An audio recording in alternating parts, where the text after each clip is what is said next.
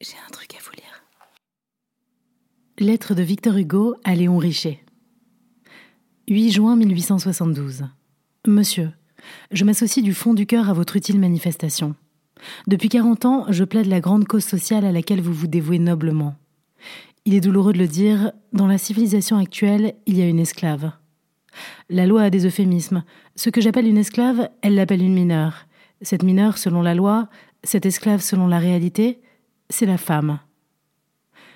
L'homme a chargé inégalement les deux plateaux du Code dont l'équilibre importe à la conscience humaine. L'homme a fait verser tous les droits de son côté et tous les devoirs du côté de la femme. De là un trouble profond. De là la servitude de la femme. Dans notre législation telle qu'elle est, la femme ne possède pas, elle n'est pas en justice, elle ne vote pas, elle ne compte pas, elle n'est pas. Il y a des citoyens, il n'y a pas de citoyennes. C'est là un état violent. Il faut qu'il cesse. Je sais que les philosophes vont vite et que les gouvernements vont lentement. Cela tient à ce que les philosophes sont dans l'absolu et les gouvernements dans le relatif. Cependant, il faut que les gouvernements finissent par rejoindre les philosophes. Quand cette jonction est faite à temps, le progrès est obtenu et les révolutions sont évitées. Si la jonction tarde, il y a péril.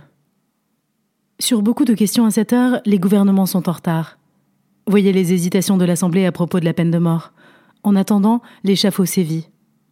Dans la question de l'éducation comme dans la question de la répression, dans la question de l'irrévocable qu'il faut ôter au mariage et de l'irréparable qu'il faut ôter à la pénalité, dans la question de l'enseignement obligatoire, gratuit et laïque, dans la question de la femme, dans la question de l'enfant, il est temps que les gouvernements avisent.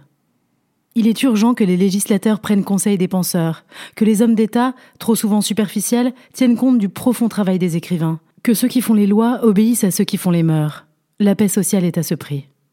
Nous, philosophes, nous, contemplateurs de l'idéal social, ne nous lassons pas.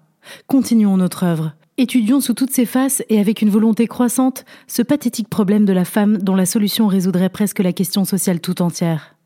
Apportons dans l'étude ce problème plus même que la justice. Apportons-y la vénération. Apportons-y la compassion.